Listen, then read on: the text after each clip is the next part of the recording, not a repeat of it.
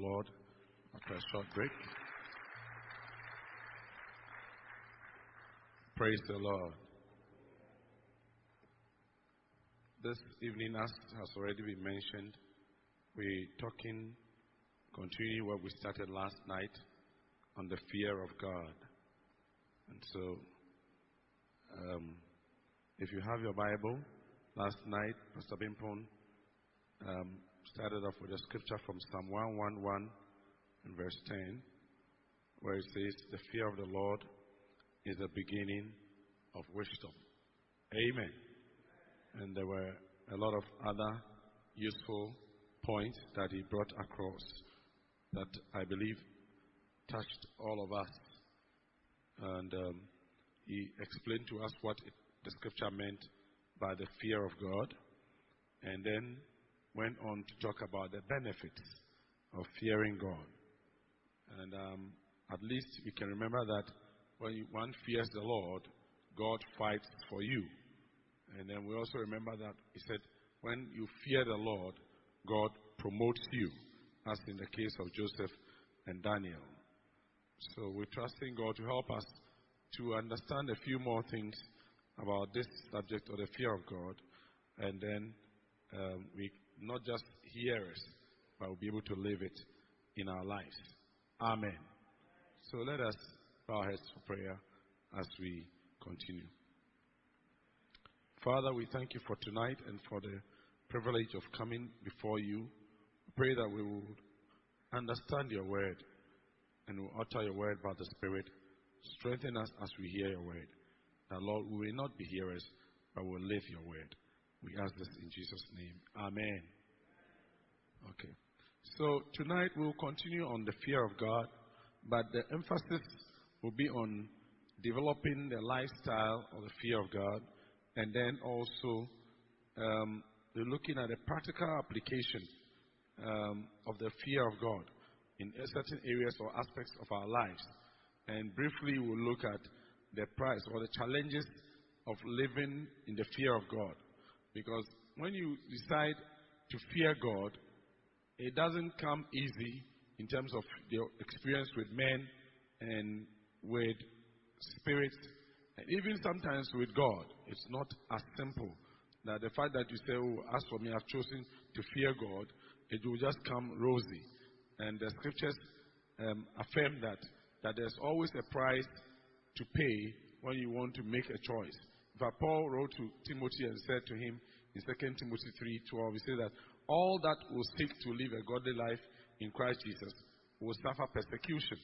So it's, it's, it's an announcement that the desire, much as it's beneficial, much as it's good, much as it pleases God to fear Him, there also is a price. It's not that simple. And there are many, many instances in the scriptures that um, support that. In the Old Testament, remember the story of a man called Micaiah. When the, prophets, some prophets went to, um, I think 400 prophets went to prophesy before a king. And they all lied before the king. But when he was, he went, he said, he doesn't want to defy what God has told him to say. And when he told what he said God had told him to say because he feared the Lord, uh, he was given a few slaps and he was at a point even incarcerated. Uh, we can talk about um, uh, uh um, Job, who feared the Lord. And we saw what happened to Job. Even Satan accused him before God, and eventually he lost his family, he lost his business, he lost everything around him. He went through physical torment. So fear of God is not as rosy. Hallelujah. And that is why Paul, when he was crying to God in, in the book of Corinthians, um, in the time of his agony, and he said, I besought the Lord thrice, and the Lord said, uh, My grace is sufficient for you. So we thank God that much as the fear may bring some uh, discomfort or pain or some loss, um, the truth of the matter is that God also provides sufficient grace for us to overcome whatever we are deprived of. Hallelujah. And another thing that happens usually when people fear God, especially in a community, be it Christian or Christian, is that there's usually there are conspiracies. And you see it in the life of Daniel. When Daniel feared the Lord, the Bible says that uh, in the time of King Darius, all the other vice presidents and colony heads, they came together and they conspired and they said, we will not get anything against Daniel except the that the way he worships his God. So if we can get the king to pass a law which is very strong, as it be against the serving of God, of so that will cause him not to fear his God in terms of service to God, then he will uh, uh, he will break that rule and serve some other God, or maybe not serve God, pray at all, and then through that we can uh, uh, we, we, we, can bring him down. And they, they succeeded until they managed to get a king to get him to the lion's den. So the Lord delivered him in the midst of that situation. Amen. So the truth of the matter is that um, the fear of God, much as it's important, also comes with a price. It doesn't come easy. But the assurance is God will always be with us even when we are paying the price. When people judge or misjudge because of the fear of God, when people conspire against us because we fear God, definitely God will come in handy. Hallelujah.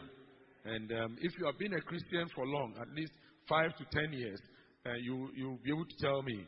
I can tell you that in many situations, as a Christian, one has had to, um, because of making a choice in favor of God and saying that, oh, this cannot be because this has to be a, a, a godly choice. It has led to some consequence. Sometimes some benefit now is due you, or some privilege that is due you, or some honor that you think should be due you. Because you fear the Lord, you are dishonored, you are disrespected, and people look down on you, or people don't give you what is due you because you fear the Lord. Hallelujah. It may be a promotion. It may be even a respect. Just saying good morning or good afternoon. Just because you are a Christian and you've chosen not just to be a Christian, but a Christian who has chosen to walk in the fear of God, not to be like the people of the world, you should expect that somehow people will, you know, try to rock, rough, rough you up one way or the other. But that is the price we pay for the fear of God. Amen. So Let's move straight into the developing the lifestyle. I've noticed that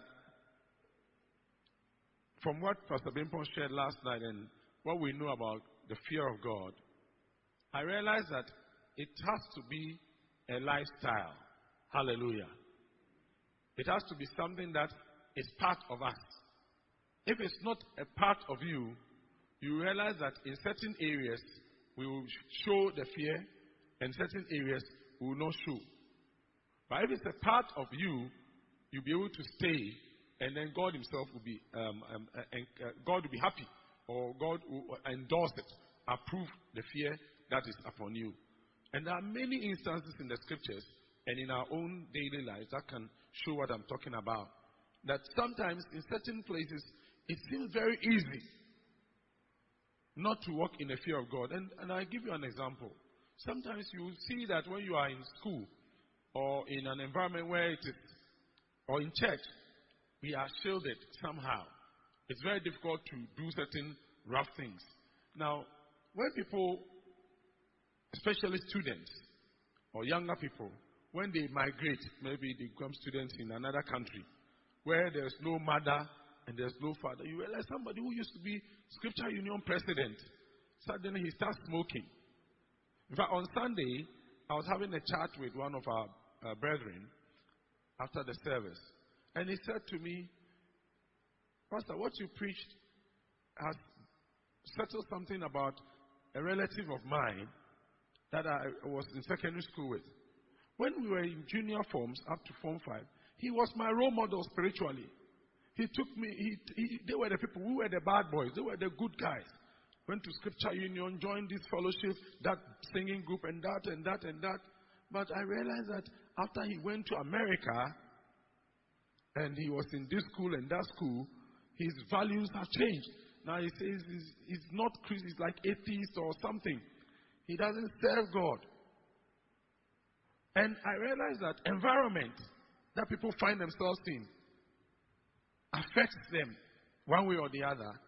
And then they are the same God that they used to revere, that they would have their quiet time, they would read the Bible, they would be in fellowship, they would want to be with, among the children of God. Suddenly, it's like they don't care. And then the same people who were uh, afraid of even a bottle of alcohol, now they like hard liquor. They like other things that normally doesn't suit them. You find him smoking and he's not ashamed because the, the, the, the, fear of God has been, uh, I say, localized. It is within a certain sphere. If I'm in a certain environment, then the fear of God works. But if I'm in a different environment, then it doesn't work. And that is why it's important to understand that this thing we are talking about is a lifestyle. Hallelujah. If it doesn't become a lifestyle, it becomes very difficult. And remember when we were in secondary school, when we are coming home, the scripture union leaders used to tell us, when you come home, make sure that you have your quiet time, you do this, join this fellowship, join the, because most people, when they come home, they will backslide for the two or three months of vacation. Then when you come back, then you come back into it. So when they come, they'll go to all the wild, wild activities. You know, all the clubs and parties and wild, you know, things. So when you come then the scripture, you start again. So you see that the fear of God was very seasonal. It was like some of our, our Greek products. You know, there are seasons that some of them come. Mangoes come at certain times. Bananas come at certain times. And for many people, the fear of God is very seasonal. If I'm in church, if I'm in maybe communion, you see on Sunday, you see how the whole place is not very thrilled. You see on Sunday, for a lot of people, Sunday communion day is a time to revere God. Are you with me? But some other days is the time to do some other enjoy in the world. Just be there, be normal. You know, so eh, but we must understand that this thing about the fear of God is for all times, in all seasons, in all places. Say amen. So how do I move from the seasonal fear of God to become an evergreen, all the time, all weather, and not a fair weather fear of God? That only when things are okay. Some people fear God when life is cool and rosy. When everything works for them, then they fear God. Or when they have a strong pastor or somebody calling on their door every minute and checking on them, then the fear of God is there. So everybody thinks this person is very good, but when they turn around, they are different. Some people, it's only when the church people are around. When, when, you, when you go to their family, their parents, and you ask about their apostle, oh, this person is he also in your church? Because they have a, they, the family people know him or her differently. Hallelujah. Then the people in the workplace also know him differently. And different environments or different constituencies know him or her differently. That is why we must, that's something, that is what they call duality. It means that people, different, it's like a chameleon. Different people know you differently. When it's like that, it's not the right biblical fear of God. Hallelujah. And there are people that, oh, the pastor knows you. And we all know that, oh, this is a good, a committed brother. This person loves the Lord, fears the Lord. But you come to certain environment and people know him or her differently. May it not be so said of us. Say amen. Okay. So now, let's look at some people, how to develop the lifestyle of the fear of God. The first thing that I realized is that we must develop friendship with the Holy Spirit and know that God is ever present. And I see this in Psalm 51, verse 11, when David spoke, when David sinned and he called, he said, Create in me a clean heart, renew a right spirit in me. Take not your Holy Spirit from me. I realized that even when he faltered, one thing that David was conscious of, he said, if the Holy, your Holy Spirit leaves me, I'm finished. And why is this so? Because it's the Holy Spirit that brings conviction. That reminds us that no, you are deviating. That reminds you that what you did is wrong. If you live a life where you no, nothing convicts you, anywhere, anytime, you do whatever it pleases you, then there's a problem. That is why we must cut the pre- we must know about the ever the omnipresence of God. When we know that God is everywhere, even in you know, uh, the, the, David said, when I go into the ocean or under the sea, you are there. When I'm in the forest, you are there. Wherever I am, you are there. When that understanding is, that spiritual understanding is in one's heart, when I know that God is present wherever I am, I find myself, it's one of the strongest checks on a believer's life to make sure that he walks in the fear of God. But when a believer believes that, oh, God is only in church, or God is only in a prayer meeting, which is loud, or which is very pious, which is very solemn, or when a pastor is monitoring me, or my husband or my wife or somebody is policing me, then I'm, I, I, I revere God. When it's like that, it's very easy. When that policeman or woman is not there, then it's easy not to walk in the fear of God. Say amen. So what I believe that the child of God must understand that God is ever present. The scripture says, our very present help in time of need. We must understand that wherever we go, when I move into the ocean, He's there. When I go to the office, He's there. When I come to the room, He's there. And I need Him every hour. The hymn writer's song, I need Thee every hour. It must be a song on our hearts every time.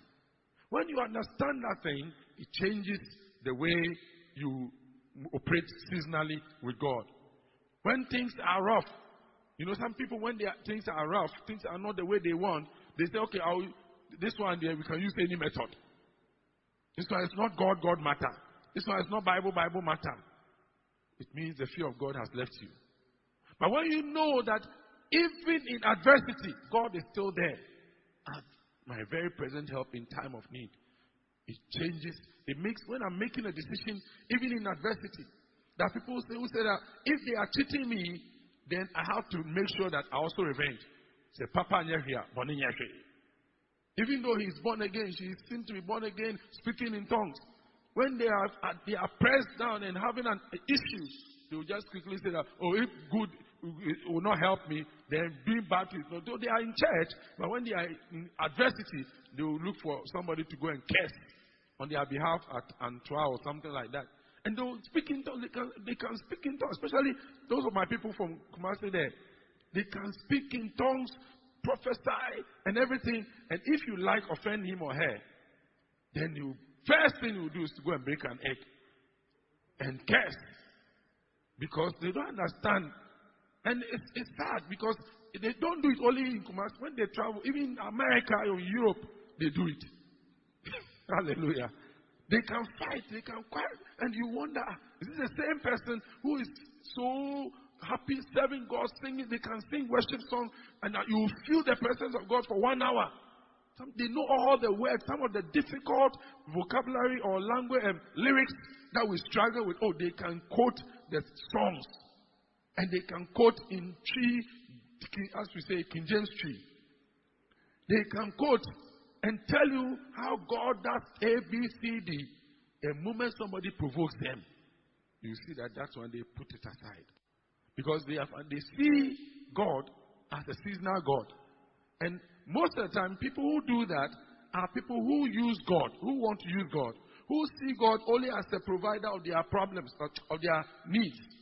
When you begin to serve God, it begins that way. When you see God only as somebody who supplies your needs, not somebody that you are in a relationship with, who you are also seeking to please. When you, you don't see God as somebody who is working with you that you aim to live with finally, it can make you like that. Say amen. So, if we want to develop a lifestyle of the fear of God, where in every situation of life we know that we still need to fear God, I tell you, the first and foremost thing is to covet the presence of God. Anytime you are, wherever you are, make sure, remind ourselves that God is here.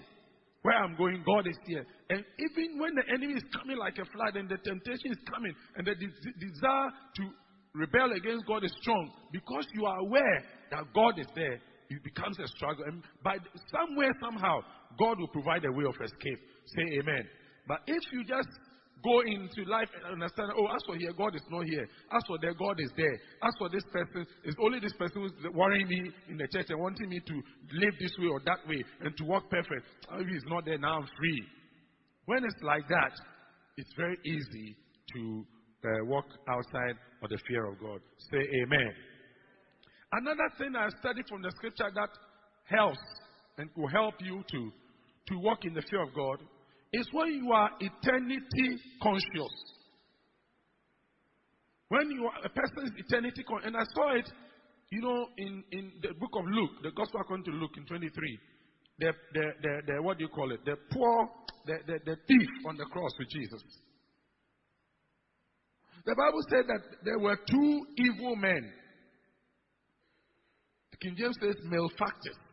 Whatever that means, I don't know. Malefactors or malefactors. Evil men, bad people, criminals. One was saying that uh, if you are the, uh, uh, what, what, do you call it? If you are the, the Son of God, save yourself and save us. And the other said that, don't you fear. What? He said, don't you fear. And the man was conscious because he, why I'm saying he was conscious is that he said that when you enter your kingdom, remember me. Hallelujah. So because he was conscious, it restrained, even though he was a bad man, you know, he couldn't say certain things.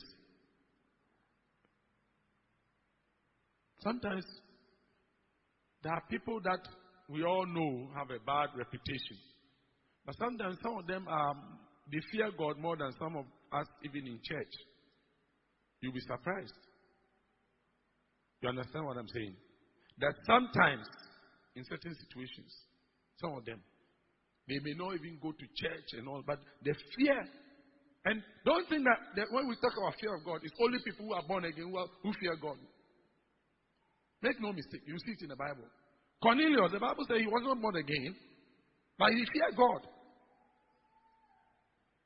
So that this thing, it, it, it, when, you're, you're, you're, when you're not born again and you fear God, God locates you. And He gets you to be born again. But people can be walking in the fear of God. They, they may look like the very wild people. And sometimes we who are Christians, we will be judging them and all of that. But in the eyes of God, that person, I've identified him. That person, I've identified her. Then, based on the fear that God sees in his or her heart, he will respond. This man on the cross, dying with Jesus, the scripture said that, don't you, he said, don't you fear God? We have done evil. We deserve this judgment. But as for this man, he is a righteous man and he is suffering. Then he told Jesus, he turned and told Jesus, when you get into your kingdom. So it means he, had, he, he knew about the kingdom all along, but only he, the desire to walk in there was the problem for the man. The spirit was willing, but the flesh was weak. And Jesus had mercy on him. Hallelujah. So the scripture makes it clear that a person who is eternity conscious can walk in the fear of God. But if we are not eternity conscious, that's why we must think, I mean, we sing the songs of Zion, talk, read um, talk about Zion as much as we can. No, because, be, be minded, be persuaded about it. Don't get to the point, you know, today, in one of the reasons why immorality and evil has arrested the church, especially the Western church, is because the Western church has lost its eternity consciousness. They stop talking uh, when it's Christmas time and Easter time. A bishop of the Church of England will issue a statement which is blasphemous. I don't know whether they plan it. A bishop of Durham or somebody, bishop of one of the prominent cities, will suddenly issue a theological statement which will cast doubt on the resurrection of Christ or eternity or something like that. And they kept doing that for years. And in America, the same thing. They'll go and do research and they'll come that they've seen that this one Christ not perfect and this one. So you see a lot of confusion. People will be debating, debating. Uh, then the truth of eternity is lost on them. Hallelujah. And with time, because the, the people don't live in, in, with eternity in view, there, there's nothing to live for. And Paul said to the Corinthians, if in this life alone we have hope, then we are all men most miserable. So that is where it comes from. The, the, the mass immorality and evil in the church. And people, you see that, you see the priests doing, going through the rituals, performing all the liturgy, all the other things, and still, you know, they are doing, they do the very wild things, and some of them even belong to the mafia and all of that. And it's because they have lost the focus of eternity. They don't talk, they, it's not part of the issue. It's good to talk about good works. It's good they talk about the, the, the, the, welfare and all of those things, but they don't talk about the kingdom. In fact, they say the kingdom of God is abstract. And they say that if Jesus was around today, he would not even be talking about that. That's what they tell you. And you say, more you, you become uh, earthly minded, the Bible says that it's destructive. It, it makes you carnally minded. It, you see, it's, it's self destructive. So there's no, um, there's no desire to walk in the fear of God. Because what are you, why are we struggling or why are we disciplining ourselves? Why are we depriving ourselves of all the worldly enjoyment? Let us eat and drink, for tomorrow we die. That is a philosophy.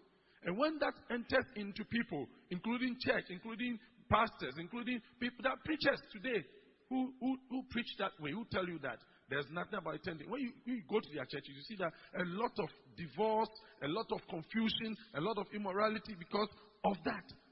So when you become eternity conscious, in a way, it helps. It doesn't, I'm not saying I'm going to sell all your things, saying I'm going to heaven tomorrow. No, that's not what I'm talking about. But even though we are in this earth, we know that we are not of the world.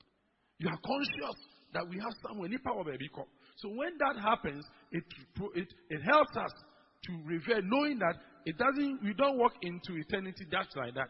We are trusting God to help us by His grace, to polish us, and to help us by the Holy Spirit through the cleansing of the Word, to prepare us for eternity. So that makes you and I be able to stay away from sin and to walk in the path of righteousness for his name's sake. Say amen. But when there is no eternity consciousness, we become like the other um, thief. So, okay, we and you, we are dying together. Die and let us die. After all, die be die. But when you know that this world is not the end, and it's as um, Tom, uh, is it um, uh, Jim Reeves also made a song, This World is Not Our Home. When you understand that this world is not our home, it makes all the difference. It, can, it will propel you to walk in the fear of God. Say amen. The third thing that makes a man walk in the fear of God, let's look at Deuteronomy 31, verse 12 and 13. He says, Gather the people together, men and women, children, and thy stranger that is within thy gates, that they may hear, that they may learn and fear the Lord your God, and observe to do all the words of this law. R13. And that their children which have not known anything may hear and learn to fear the Lord your God, as long as you live in the land, whether you go over Jordan to possess it. The scripture says faith comes by hearing and hearing the word of God. When you don't hear about the word of God, you don't know about God. Like you know, like in many schools in the West, they have removed God from the curriculum. Even in religious schools, it's not so easy. Uh, the teachers are afraid to preach, to talk about Jesus, to talk about the Father. The Holy Spirit can change, will change a person. When it's like that, people will forget about the fear of God. But when he said, by hearing. So people must hear. People should hear in our everyday chat. When we walk with each other, we, that's why the scripture says, provoke one another unto love and unto good works. Your friends in the church and outside the church, in the family, how is your faith? Are you growing? Are you developing? We should feel free to talk about our faith and our experiences. How are you being challenged? How was school this semester? Were you harassed? And did you make it? How was your daily quiet time? Did, were you able to pray? When we talk freely and we realize that, oh, having fellowship, studying the word, Being among saints is important. What group do you belong to? All of these things. What is your uh, as a youth? How, how are you being challenged? Are you, how are you managing the youthful desires? You see, all of these things challenge us when we use the word of God to address the issues that confront us. But when it's like, oh, everybody is living his own life, you don't hear about the word of God, you don't know the word view of the world. We need a word view of the world in every situation of life.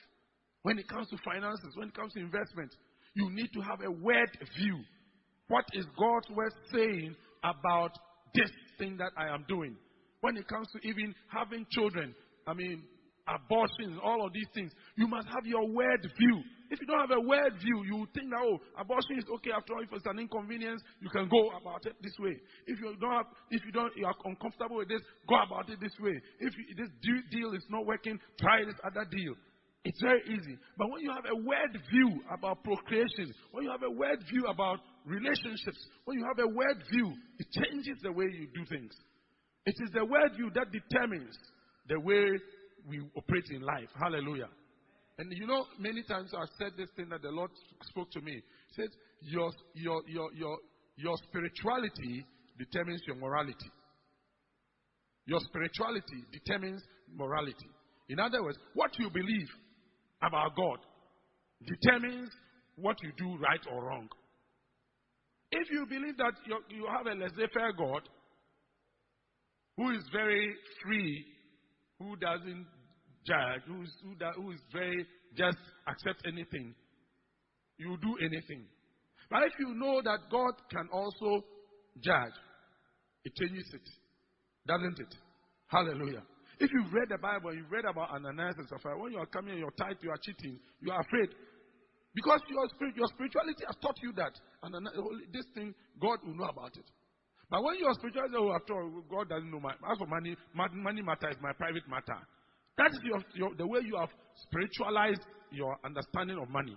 When it comes to money, I determine, I choose what I want to do. When it comes to relationships, this is how I want it. I have chosen the way. You know, God cannot interfere with my marital matters because it's my decision.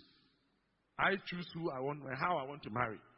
When it's like that, God, you, your, your morals will be based on that. When you believe that, oh, maybe before I marry, there's nothing wrong. Like some of our traditional people believe that, oh, before you marry a woman, you must test, you must make sure that things are okay. And it's traditionally taught. That is their spiritual morality, the spirituality of, the, of marriage. Or you, have, you haven't heard that before. At least I have heard that before. make sure that you are okay. And you are both okay. Then, so that is what is breeding all this living together and all of that. See people adults, 60 year olds, 70 year olds, they've been living together 20 years, they are not married. Because they, are, they, they, don't, they don't see how that offends God. They have not read it. But when you read the Bible, when they've heard it, and they said, say it in the gate, tell your children, tell everybody, when it is said, not only in church, all over in our social discussion, we all understand in the newspapers, in the, in the, on the TV, on the radio, in our schools, wherever we find ourselves, we get a platform to share our views.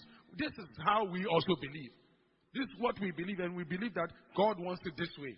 Our understanding of spirituality, when we keep saying it, people will have to accept it. Now, when we just say, oh, anything goes, some of us we have believe about, anyway, this one is your view against my view. It's your, uh, everything is accepted. When you do that, what you are doing is that you are, you are reducing, you are eroding the fear of God in somebody's life. Hallelujah. Some of us, even as, as, as older people, people ask us questions. What do you think about um, same sex marriage? Or, oh, maybe sometimes people have a certain feeling. It's their choice anyway. I don't think it's. You see, when you say that, this, you are defying the scripture. Because it says, when we, he, people hear what God says, and how he likes this or he hates this, then we pronounce it over, and people also operate in it. They walk in the fear of God when we know, when they've heard it over and over. But when there's no, they don't hear it. And like I said about the Western countries, in Europe and America and other places, this, where we are now, where they are now, is the result of they not hearing.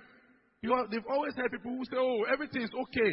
You can you can live anyhow. You can move anyhow." And God, I mean, God is not so hard. How can God? They started with that that, that doctrine. Now, how can God be so mean? God, God wants you to be happy. God wants you to be joyful. The Christianity moved from Christianity of a long-term relationship, God who is just and uh, God, God who can judge and also love at the same time, to just God who loves. They don't know that God can judge. So they only thought, they said, no, when you do that, you are, in fact, there are, are preachers, they began to sue preachers who, put, who, would preach and people were afraid. they come to your meeting and they cry and they go and sue you. Now, I've got a nervous problem. She's, she, since she went to that meeting, my teenage girl went to that pastor's meeting and they, they put so much fear in her. Now she, she, she, can't, she can't balance herself. And they go to court. And the judge says, the pastor, yes, you did, you, you, you harassed the girl. So gradually, gradually, in many of the, I, I'm telling you the truth. In many Western, especially in America, preachers don't talk about heaven or hell or judgment or, or talk about sin. And they use the word sin. They don't want, because why are you harassing people? Why are you talking evil? Why are you making people uncomfortable? They don't talk about it. And because of that, people just continue to live, and they have nice words for every evil. Every sin, everything, they have a nice word. They've couched it to make it acceptable. So if you use a word that displays a certain kind of bias, so, so to say prejudice, or uh, you, are, you are judging people, and they feel you are being, then they label you. They label your church, they label you, and they, they hang you. And the media, everybody, the whole town, the whole city, and soon they'll make it nationwide. And before you realize, nobody will even want to come near you. They ostracize you. Hallelujah. The next thing that I see will help a believer walk in the fear of God is when we experience God. When you are in an atmosphere that experience of God comes, like in Acts chapter 5, you know, when they heard about, people heard about Ananias and Sapphira, the Bible said, and there was fear came upon the church. When the experience of God, when people, miracles take place and healings take place, and people see God in action in their lives of other people, they, got, they see that God is real. And it affects them the way that, that if I can, if this person walked in this way, he saw this God in a certain way, then me too, I can experience God in a certain way. So you see in Acts chapter 5, it says, And great fear came upon all the church, and upon as many as heard these things. What they heard, as they were part of the church, it affected them. But if you cut yourself from the body and you don't, you are not part of the everything, you don't experience God. You don't want to work with people who are experiencing God. You like to, to, to away from people who experience God. You are not likely to walk in the fear of God. We cannot walk in the fear of God when we are very isolated. When we are always looking at life from only our angle.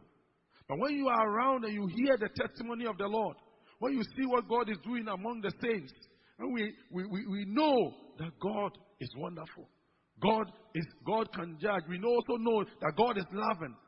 And that if we fear him, he rewards. He has benefits. When somebody comes to share his testimony that this is what I experienced with God, and because of the love and the fear of God I had with, uh, in my life, God has blessed me, promoted me, God has defended me like Joseph, God has fought for me, then we are provoked. Now, ah, I also want to see this God. I want to experience this God.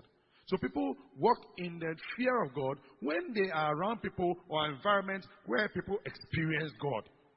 When you are experiencing, and so that's why you must pay attention when somebody is giving a testimony in church, when somebody is giving a testimony even in the, in the media or on whatever medium that you're hearing, don't just dismiss it. Some people, when they are hearing testimony, oh, this one is not this like every we, we don't we don't believe that God is still working. When it's like that, you will not be able to walk in the fear of God. It is actively, actively seeing the hand of God that created the atmosphere in the book of Acts. So when the people saw and they heard, then say, hey, this God who was able to deal with Ananias and Sapphira and all of these things that happened, and people, the shadows of saints were healing, and uh, handkerchiefs and aprons coming out of people were healing, and all of that. They say, hey, then this God, we must fear him. We must revere him. Then we must draw close to him so that we too will experience some. But if they didn't know about that, they would just be living a normal life. They would just be ordinary Christians. But it takes walking in an atmosphere, experiencing God to provoke that thing. Say amen. Another thing that I experience and I know helps a person to walk in the fear of God is when we prioritize God. What do I mean by when you pray? Make God important. You know, many of us don't experience have the experience of the fear of God because when it comes to even meeting, any slight thing can shift your focus.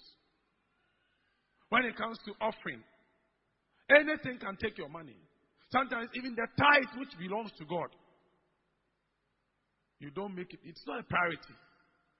When we say somebody fears God, one of the things he purposes that the thing that is for God, I don't joke, I don't want to cross his path. What is God is sacred. It's separate. So if it's a time I have to spend with God, a time I have to be in church, a time I have to give to God, or his people, or his servants, it's a priority. The moment it has to do with God, my attitude has to change. If, if I've decided not to listen to something, the moment somebody comes in the name of the Lord, the scripture says, Blessed is he who comes in the name of the Lord. So I may have a principle, I may have an attitude, I may have an experience in life which makes me, just made me take a particular decision. But when somebody comes in the name of the Lord, I'm cautious because he comes in the name of the Lord. And even if it may put my my money or my thing at risk, sometimes I'll just say, okay, cautiously. Sometimes, especially when we are dealing with people who come with stories and that they are meandering and all of that, one sometimes you just okay. The scripture says, perchance you may be dealing with a, uh, an angel. So out of that fear for that scripture, okay, I mean, man, ten be if you fan fan be just in case. It's part of the reverence. You know, you prioritize God because the person may come in the name of the Lord.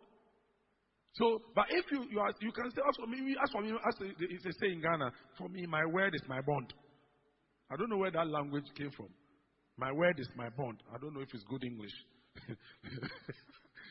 my word is my bond. So when I say yes, I say yes. If I say I won't give you, I won't give you. So I've decided, no, don't be a Christian who, even when God has spoken, even when God is bringing angels or talking anywhere to you, say, oh, me, I've decided. Prioritize God in your heart. Prioritize God in your giving, in your sacrifice. Hallelujah. When you look at 1 Samuel 2, verse 12 to 17, there's a story about Eli's children. Where the scripture says that when the people brought the meat, the meat which belonged to God, which they were supposed to use for the sacrifice, they will put their fork there and say, I lo- we love this meat. They didn't prioritize God. The portion which belongs to God, that's what they like. Hallelujah. They like the portion which belonged to God. And God was very upset with them, the sons of Eli, because they were competing with the priority of God. And many of us, when it comes to money, there's a lot of problem there. We can say we are reverential when we are in a meeting place like this. We can be reverential in prayer. We can be reverential in fasting. But when it comes to one of the, I'm going to mention a few things that will test our fear of God in a, in a moment. And you will see whether you really fear God. Maybe as I'm talking, you, you don't fornicate, you don't lie. But there are certain things that will show whether you are, you are still fearing God or not. Hallelujah. So prioritizing God is a very important way of helping us to walk in the fear of God. Anything that has to do with God, I have to be careful. I have to be watchful. I have to realize that if it's come, if it's a man of God, if it's a brother, if it's a sister, if it's a godly command, then I have to, my attitude has to be different. Your attitude has to be different. Shouldn't be the same. Anything to do with God. Some of us, you see, we see church, for example, as, oh, it's this person's church. That, they, they are church. You don't even see that the church as an institution is God's institution. We don't realize that. So that's why you're able to say the of the things you say and respond to the people who are in leadership in, the way we respond. Because we see everybody else as it's, it's us. We and them. Oh, I knew him, oh, 10 years ago, 20 years, oh, you know. We treat people just as normal people. But if you understood that this is a child of God, you, if you like move away from even the pastor or the leader and come to other brethren, you realize that many of us have a problem. We are more comfortable, we will listen more to unbelievers than to believers. We will pay more attention to people that are not of the household of faith. But the scripture says, do good to all men, especially the household of faith. It means there's a priority there. When a person prioritizes the things of God, God, it shows that he reveres God. Hallelujah. Makes, uh, gives attention to the people of God.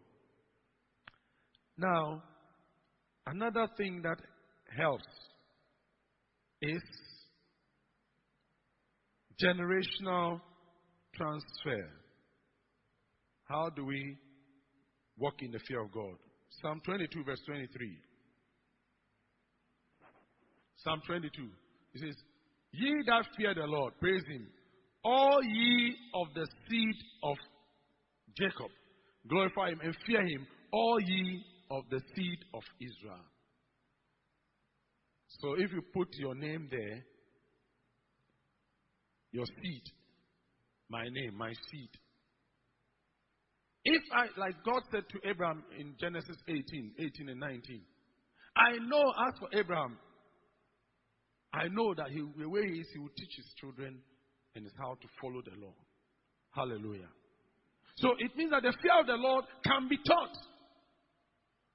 It can, we, we, we, those of us who are in positions of authority, responsibility as parents, as older ones, and more mature in the faith, we have a duty to, um, to, to teach, to tell people about the fear of God and the benefits of the fear of God, the dangers of not walking in the fear of God. We should not just take it oh, it's their choice. No, we, whilst we are alive, we have a duty. And those of you, or those of us who are under authority, we must also be humble. Don't, don't be challenging everything your, your mom because you've been to school small. Anything your mother or your father or somebody who is above you says, oh, this thing is your viewpoint. It's not always, it's not, oh, not always right. Some of the things we follow and we are followed up to where we are, it's not because we believe in them or we, we, we, we, we adore them. No. Sometimes we submit because of God. Hallelujah. And we must be taught in that. I, told you the other day that, if you want to follow God truly, truly, you must know that Christianity can be dogmatic. It's not everything you want. You have to understand and dive, put in a lab, analyze and criticize and make it work in your mind. Because the mind is too small to imagine God. So all this intellectual thing that you can do gymnastics to prove and prove that uh, uh, 2 plus 2 is equal to 4. So sometimes 2 plus 2 can be 5 in the, in the eyes of God. Otherwise, Jesus will not multiply the five barley loaves and two fish and more feed 5,000. If you were there, you would say that it doesn't add up. Yes, you go Baumia economics and all these economics and all these Indom, all these things. You'll be talking about Tefe and all these analysis. You'll be bringing World Bank, IMF principle, uh, uh, kinetic, uh, um, all the, the laws of accounts. That that's not how Adam Smith taught us. And all of those things. But when you come into the house of God, the way of God, those formulas that we have, some of it, they, are, they work up to a point, but they don't work in the, in the sight of God. So it calls for caution, respected knowledge. But there's a limit. It must submit. Hallelujah. And by generational impartation, the fear of God can come to people. Say, ye sons of Israel. It means you, you are, you are, you are, the fear that has come upon you, the fear of God that has come upon them, is the result of the being descendants of Israel. The fear of God that has come upon them, because they fear they are, they are of the offspring of Jacob. If there were other people from Ishmael or some other, that fear may not be there. So when I have people under me in one way or the other, spiritually or physically, that fear uh, it's my duty to, to, to, as much as lies in my, within my means, let them know about this God that I serve and the fear, why they must walk in his fear and what he's able to do, what he's not able to do. That is why Eli was punished. It's all our response, all of us.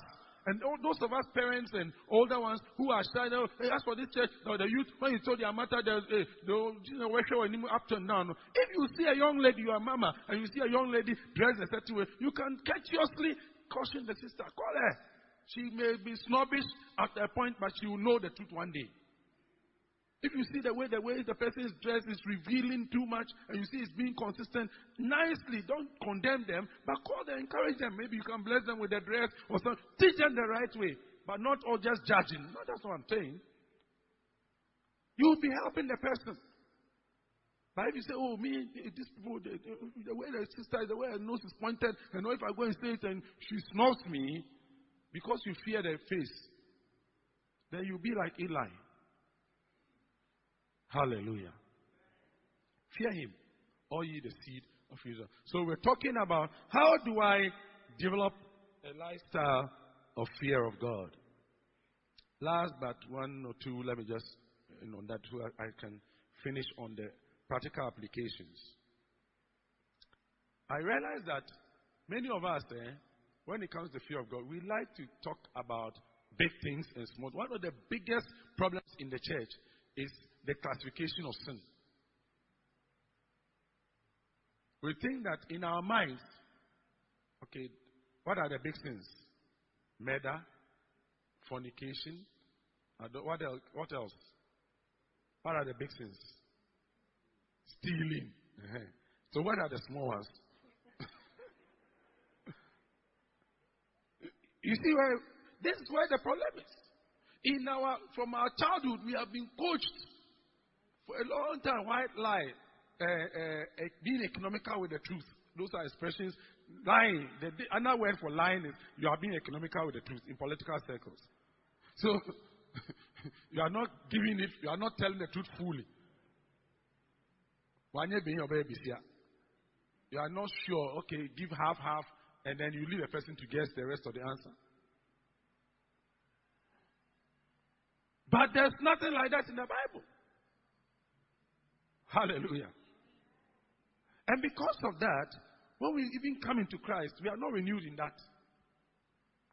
So when we even talk about confession and the fear of God, once you know that this whole week you have not fornicated, you have not stolen, you have not killed, you have not told a big lie, and that even the lies we have classifications big lie, medium sized lie, and a small lie. Because if you if you lie on the radio, it's a big lie. But if you lie to your child or you lie to your parents, it's a small lie, especially when you are not caught. It is when you are caught that it becomes a lie. If you are not caught, then it's, a, it's an insignificant lie. That is the way human beings think. But when the Holy Spirit gets into the picture, he shines his light there, and it's not the same story. Hallelujah. And that is why we need to be careful and use the conviction of the Spirit to determine. And Jesus said, if you are not faithful in little things, in Luke chapter 16, verse 10, if you are faithful in little things, you'll be faithful in much. So that means that if we, if we, if even we, we, we don't fear God in little things, we can't fear God in big things. And I see that those of us who have that mindset, oh, if I exaggerate, it's not even a, it's not a lie. Exaggeration is also a lie. Telling things that are not exactly true. Even not telling it when you know you are supposed to say it to save it, to, to, to bring light to a situation is also a lie. So you see that if you are not careful, because of balancing the act, and sometimes you say, Oh, I'm being wise. That's also another way of modernity. You apply wisdom. Huh? And under the guise of applying wisdom and all of these jargons, we have moved from obeying God or walking in the fear of God, even in little things. And I notice that if you don't obey God in little things or walk in the fear of God in little things, you will see in the so called big things, within time, will be found wanting. Hallelujah. So I pray that that mindset, the scripture says that the weapons of our warfare are not mighty to go, the pulling down stronghold. That is the stronghold. That idea that there are big lies or big sins and small sins. May God pull down every stronghold like that. So that we know that if we every sin is sin, every iniquity, even in heart. At times, sometimes Jesus said, when you look at a woman last, lastfully, you have sinned. So that we begin to operate from the spirit perspective, not the way my, man looks. Because man, he looks from the outside, but God looks inside. Say amen. I think I'll suspend the issues of developing the, the, the lifestyle of fear. Let me now quickly roll down a few things that will be like a checklist for all of us. How do I know that I'm walking in the fear of God? Number one, I see from the book of Job. If I want to walk in the fear of God, how do you treat confession of sin? In the book of Job, chapter 1, verse 1 to 5, we are told that Job, when his children went to have parties, he would come and says, Perchance, let's come. Too many, especially evangelicals, we take it for granted. This thing about confession of sin, it's very important. As much as lies within our means. Even if you can't do it before you come to the church, when you arrive in church, make it part of you. Don't just enjoy the praise because you like the tune of the song, the worship, you like it, and that sort of thing. But take a moment. When you read the book of uh, Proverbs, it says that God is above and we are here. Don't you come before God. Don't be in a hurry to be uttering. The culture of confession of sin is a very important culture, especially because of the blood of Jesus. And it's not something you, you we, we, we, we, we try to suppress by speaking in tongues and rolling and trying to, you know, be happy. No, it's not something we, it, it is a remorseful, humble appearance before God. But because of the way we look at things these days, in our excitement as evangelicals, we take it for granted. We just run in. Uh, we don't reflect many times as we come before God in our devotions. We take it for granted. Once you start, you can speak in tongues, you start speaking in tongues. And the tongues is not about confession, it's not about conviction. So that's why many times we go back and we are worse off. Job, the scripture says, he didn't take it for granted. And that showed how he feared God. That I don't want to even take, and that, that comes up with the issue of even like our offerings and our tithes. Sometimes to be on the safe side, you may say, okay, even though I might have forgotten some of the money that I received. So if I'm, I, I earn a uh, thousand, I'm supposed to pay hundred. I'd rather even pay one twenty, so I don't steal God's money. That is something that shows that there is you are developing a culture of fear. But when you are even analyzing the hundred that belongs to God, Charlie, let me pay fifty now, and maybe this time I'm hot. I have to pay this for this one. I have to pay that for that, and all that is going on in your mind. Then we got a problem here. Hallelujah. So check yourself. The second thing I noticed about people that fear God in the Bible is that their personal devotion was very consistent. And one of them is Noah. In Genesis 8:20, the Bible says, as soon as he came out of the ark, the first thing he did was to have an altar and perform the sacrifice. I don't think that there, there was no Bible at the time. There was no Mosaic law. There was no Abrahamic covenant. But he knew, even at that time, that when you come out of any situation with God, you offer a sacrifice to God. This devotional life that Noah set up is very important. And look at in the New Testament, as I told you earlier on, Cornelius, a man who was not born again, but he knew the power of devotion. The scripture says he, would, he, he gave his alms and he prayed daily. He came before God. He didn't joke with it. Personal devotion. Daniel and his friends, they went through the same experience. A third way in which you can tell if you, you are really walking in the fear of God is your attitude towards God's people, especially leaders. Our attitude towards God's people. How do you see God's people? You see other believers as just ordinary people, especially leaders, as oh, we are all so and so. We are all, uh, we are all, Christ has set us free. Or, how do you see God's people and God's house? How do you see? Because it's a mindset. If you see God's people as ordinary, it's a sign. Because when you look at the, the, the, the scriptures very well, when God brought Joshua, when God brought Moses, those who feared God, they also feared Moses, they also feared Joshua. Not fear, as in Pastor Bimpon said yesterday, not in trepidation that they, they, they, were, they were shaking and all of that. No, but they honored. But if in your mind, oh, after what? Even with parents, people wait, I mean, around, they, they see older people in church, after church, they don't greet, they don't care. After all, we are in church. You don't care. Some people even do, do when they want to greet you, it's, it's so artificial. They are walking, they are saying peace and many blessings. I don't understand where that culture came from. It's in passing. Because if you don't say that, the person will say that when you pass by, he didn't greet me. So to, to, to, to fulfill all righteousness, many of us will do that. But render to Caesar the things that are Caesar's and to God the things that are God's. Amen.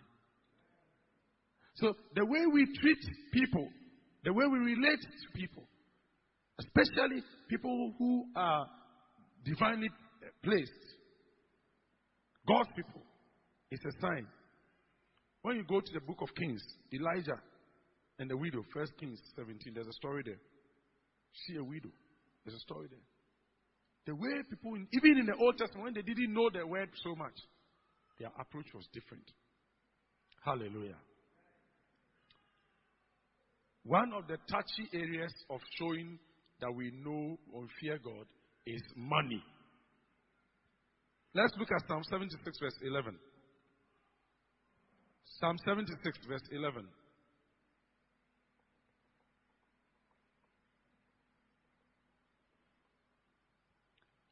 Vow and pay unto the Lord your God.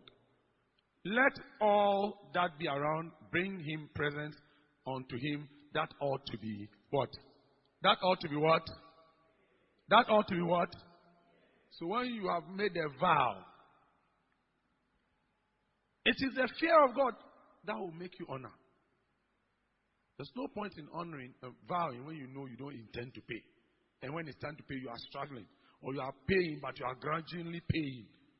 You are grumbling. Eh, what are they going to do with the money? And why didn't they do this? And you are arguing. You are paying your tithe, but it is a struggle. You can't, you have been a Christian for 10 years, but you can't freely, liberally give God his due in tithe. And yet, you are very reverential. Every day you come, you say, sign of the cross. You have even bought rosaries. You have, you have, you are, you are very quiet. Everybody believes that you are very, you know, spiritual. But when you, it comes to your tithe, when the pastor or anybody administration decide, let's call on this sister or this brother's tithe and find out what is going on there. They say, hey, potholes, gullies, missing links, filling the gaps. And yet, when we see your face, you can see that, oh, you look very pious. When they greet you, peace and many blessings. Hallelujah. Amen. But your money doesn't know that. Then there's a question mark on your fear of God. My sister, my brother. Because that is the sign that, that's one thing God is looking at. That is a sign that you are sold out to Him. The portion of your money is a portion of your life to God. It's an entrustment, entrusting of yourself to God. Like the Methodists say, we give thee back your own. Whatever gift it may be, all that we have is dying alone. And so we entrust it back to thee. So it's not for me. I'm afraid. You have to be afraid of God's money to keep it and to use chop some people and chop ten months. and feel free, and no conscience is working. And yet they are very, very, they can lead, they can do worship song, praise song, do every song, everything. I'm not talking about the leaders, so I'm talking about, I mean, like they can, if you go and meet them in their house and they are doing worship in the bathroom, oh, you know the heavens have descended. They can sing more than Diana Asamoah. And just I will still be good. When you hear them worshiping in their bathroom, you know that God has come. But when they finish and they have to pay their tithe, oh no, no, no, no. Or the pledge they have made, they have forgotten all. It's a sign. See, if you fear something, uh, this, oh, I, I forgot. It's not common. It's very unusual.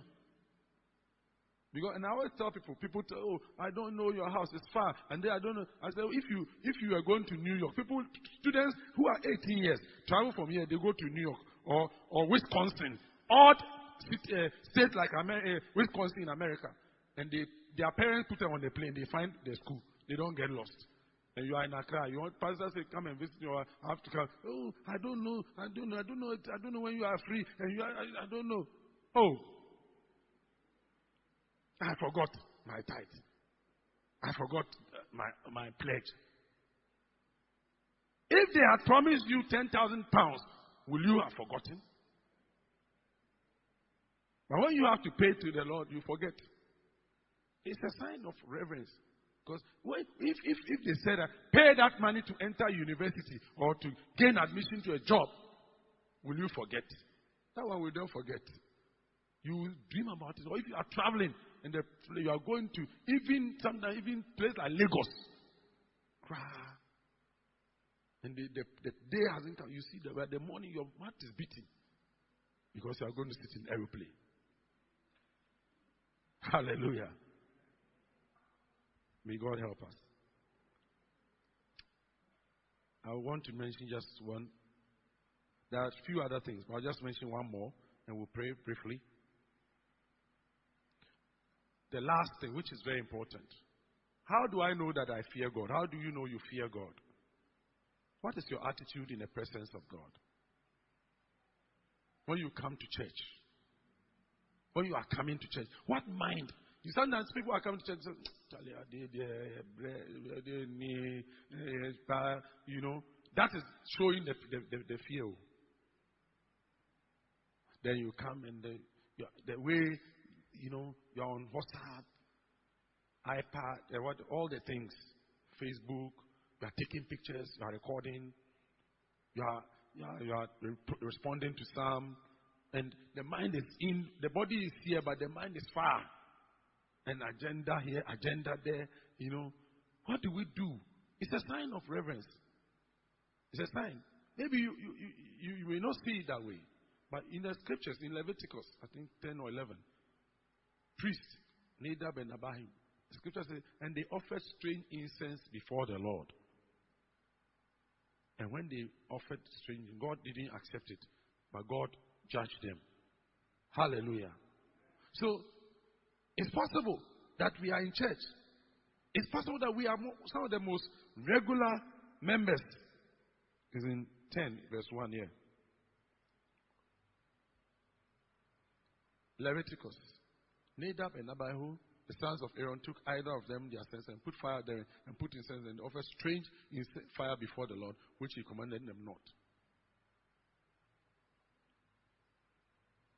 You come to church, but you have decided that whether it's praise or worship or me, what may these girls have what is this? As my friend pastor used to say, what is this? Let, are we in primary school?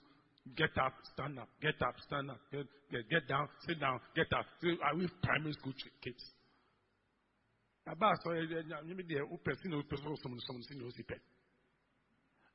Let me say this. You see, when you come to church, unless you are medically challenged or something like that, as much as possible, any instruction whoever is there gives, let's try to just, out of reverence for God, the person there is not standing there by his own self.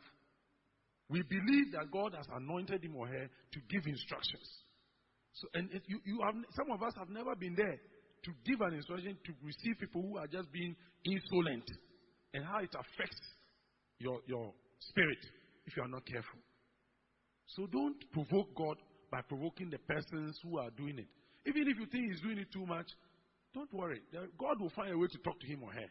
But don't take it upon yourself that maybe I did my bread, maybe you're doing I mean, I assume God looks at our heart. Then you use your own theology to judge. No, I think sorry, when you're in church, I mean, you're baby. People do it in church. And yet, when they finish, oh, peace and blessings, oh, they are very reverential. And on the surface, it looks like you are very, you fear God because you are in church, you are in all the meetings, you are doing well, you're giving a good offering. But that attitude that you put up, that incense of worship that you put, it was an offense to God. That incense of praise that you put up, that kind of prayer that you put up, the way you responded, your attitude, your face when the preacher was coming to you, and you, you, me, I don't know, I don't know, you are saying it in your heart. As they are asking questions, don't come here. If you ask me, if I do, next I won't sit here again. What is all this? I'm telling you, it's going on in people's hearts. Me, I don't like questions. That's why I don't go to Sunday school. Oh. When they ask you, when they'll be asking, they'll be coming to you, they'll be coming to you. And if you get it, you don't get it right, then the children will be laughing, and all the, and the whole church will be laughing. I don't like that sort of thing. And because of that, you have taken offense. And the last time the pastor asked you, you goofed or you didn't say it quite right, the pastor too reacted. Jokingly, he thought it was a joke. But you have taken it. You have you've, meant, as they say in Ghana, you've meant him. And you are offended. You are sitting where you are sitting because you have decided that you don't want to be located. So that these kind of questions and uh, interrogation, we came to church, we didn't come for an exam.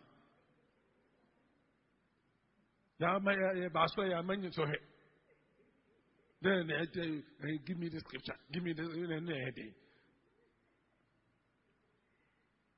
And you take offense. It's true that attitude, some people can chew gum, all the seats, they are in church. I mean, all things happening. They are passing notes, and some people are giggling and, also gossip. Some people too, they do their post, this thing after they have left. Hey, open an LTA. then, I mean, I don't say don't discuss sermons if they will bless you or whatever, but do it in a spiritual way. Don't do analysis of spiritual things you may not understand in a carnal way. Are you with me? When you come to church, be spiritual. And after the church, to be spiritual. Don't come to church and look at people's yellow and green dress and, and why doesn't he stand at one place? Why does he do this? And why doesn't he speak only English? Why does he speak all those kind of ideas? When, when he speak the guy, we don't understand. When he speak, we also want to understand. And all those grumbling spirits. It's not, it's a show of lack of the fear of God. Even if you give good offering, even if you pay good tithes, even if you don't fornicate, even if you don't commit adultery, even if you don't steal or lie, when we come before God, we must watch what we do and how we do what we do. And even for those of us who even minister, the spirit with which we do what we do. If you're a worship leader, praise leader, are you coming to show off, make a statement, and all of those things? There are a lot of things that God is watching about us. My prayer is that we'll do it in the fear of God. God will, will accept it.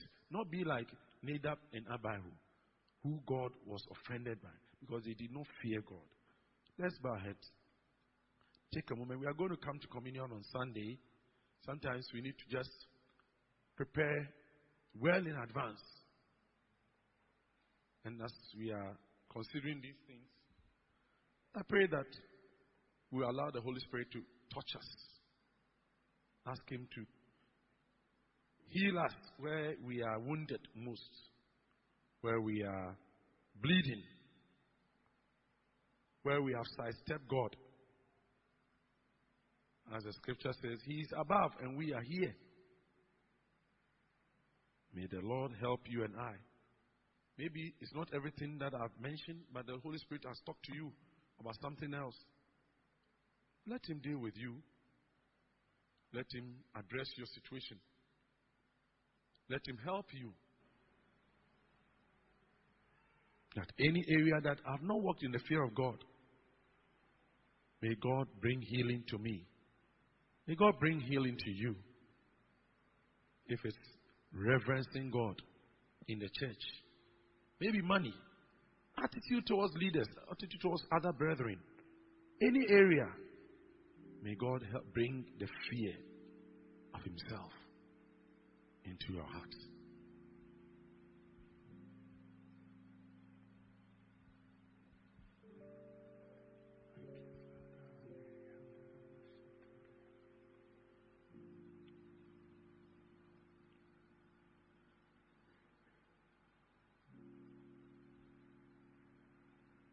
Open your heart to the Lord in prayer. For he said to his servant, As for man, he looks at the outside. But I, the Lord, I look in the inside of a person. This matter that has been raised this past two days Please don't take it for granted. Be very honest with God in this short moment of time. I believe the great Holy Spirit who helps us was already pointing things out to you because the Word of God came. Be very frank about them. Tell Him, Lord, this this thing, I, I don't want it. Take it out from me. The Lord can do everything. Tell Him, Lord,